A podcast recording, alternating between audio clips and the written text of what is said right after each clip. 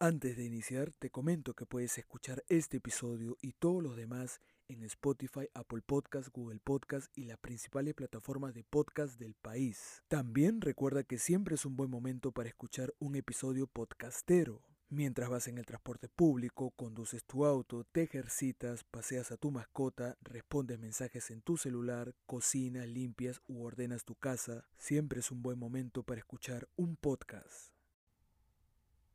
Una investigación del periodista César Romero encendió la pradera. El domingo 22 de noviembre, el diario La República publicó una extensa nota titulada la declaración contra Martín Vizcarra fue un pedido del equipo Lavajato, referente a los testimonios que desestabilizaron el gobierno de Martín Vizcarra y motivaron su destitución.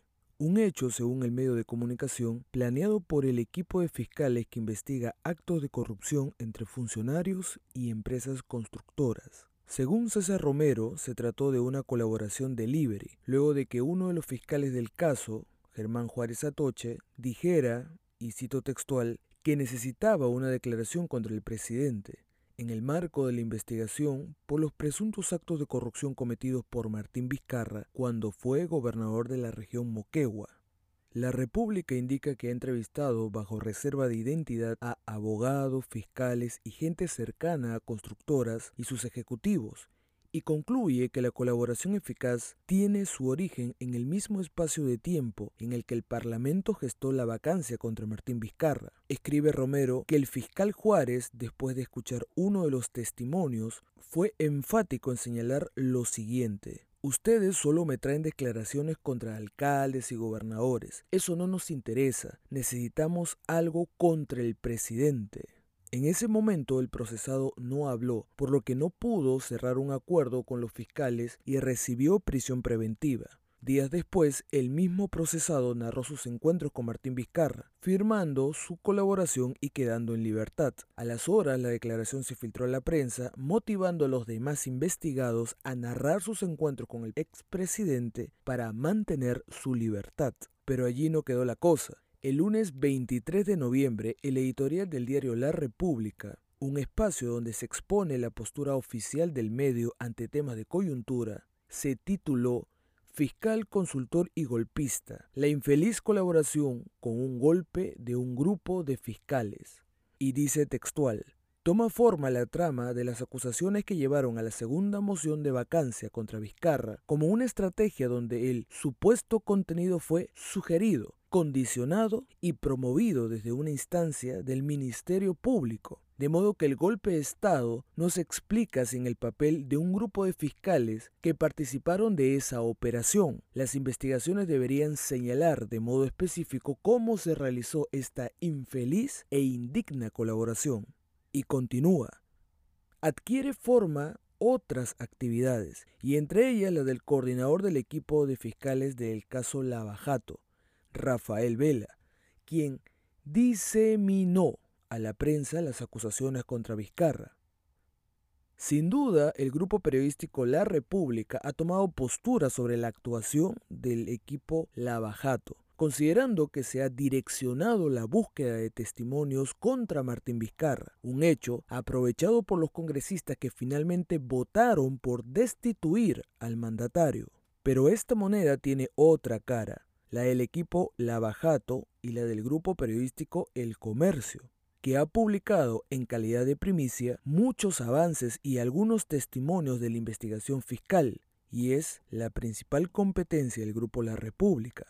Respecto al coordinador del equipo Lavajato, Rafael Vela, este fue enfático en señalar en medios de comunicación del grupo El Comercio que la República ha usado una serie de expresiones difamatorias y una atribución de conductas falsas, y agrega que son hechos falsos que no tienen evidencia que respalde la historia que cuenta el periodista.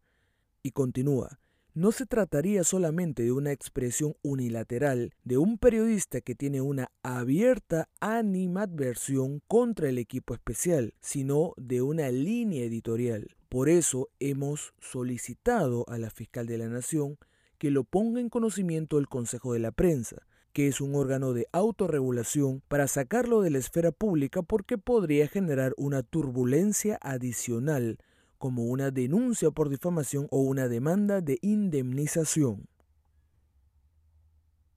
Como se recuerda desde la investidura de Martín Vizcarra, la República siempre ha apostado por la gobernabilidad y ha considerado ilegal su destitución, mientras que el comercio consideró necesario exponer todo lo referente a las investigaciones pese a las repercusiones políticas. Pero aquí existe un conflicto adicional. La República no ha tenido acceso a información de la Fiscalía y el comercio sí.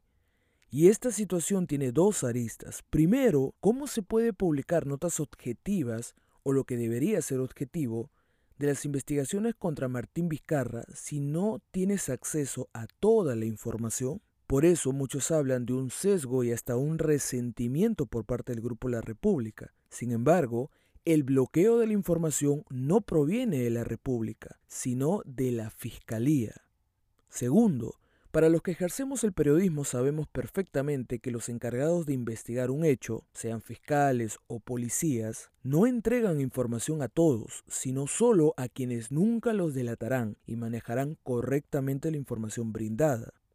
La primera exigencia está garantizada. El periodista tiene derecho, amparado en una serie de normas nacionales e internacionales, a reservar el nombre de su fuente.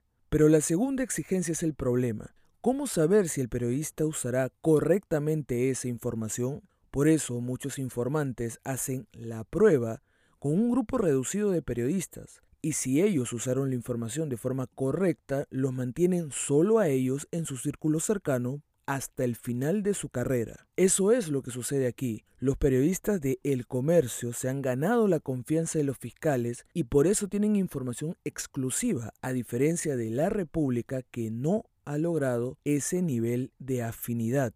Ahora, muchos dirán que el comercio solo publica lo que los fiscales necesitan que se publique, convirtiéndose en los tontos útiles de sus intereses, pero eso no es del todo exacto. Allí radica el periodismo. Si tienes cierta información tienes que verificarla y luego buscar la otra parte para que el informe periodístico sea lo más completo posible. Ahora, el fiscal Vela anunció que presentarán una queja ante el Consejo de la Prensa Peruana, una asociación civil dedicada a la defensa de la libertad de prensa y la promoción del ejercicio ético de la profesión. Sin embargo, el Tribunal de Ética en pleno 2020 está conformado por Diego García Sayán, abogado, Celia Rubina, literata, Andrés Calderón, abogado, Jenny Canales, comunicadora, y Franklin Ibáñez, filósofo. ¿Cómo un periodista puede sentirse representado por un consejo de la prensa que tiene solo una comunicadora profesional en su tribunal de ética? Los demás tendrán experiencia en medios, pero no formación y experiencia periodística. Por eso muchos periodistas no nos sentimos realmente representados por el Consejo de la Prensa. Pero sea cual fuera el pronunciamiento del Consejo de la Prensa sobre este caso, solo sería una exhortación.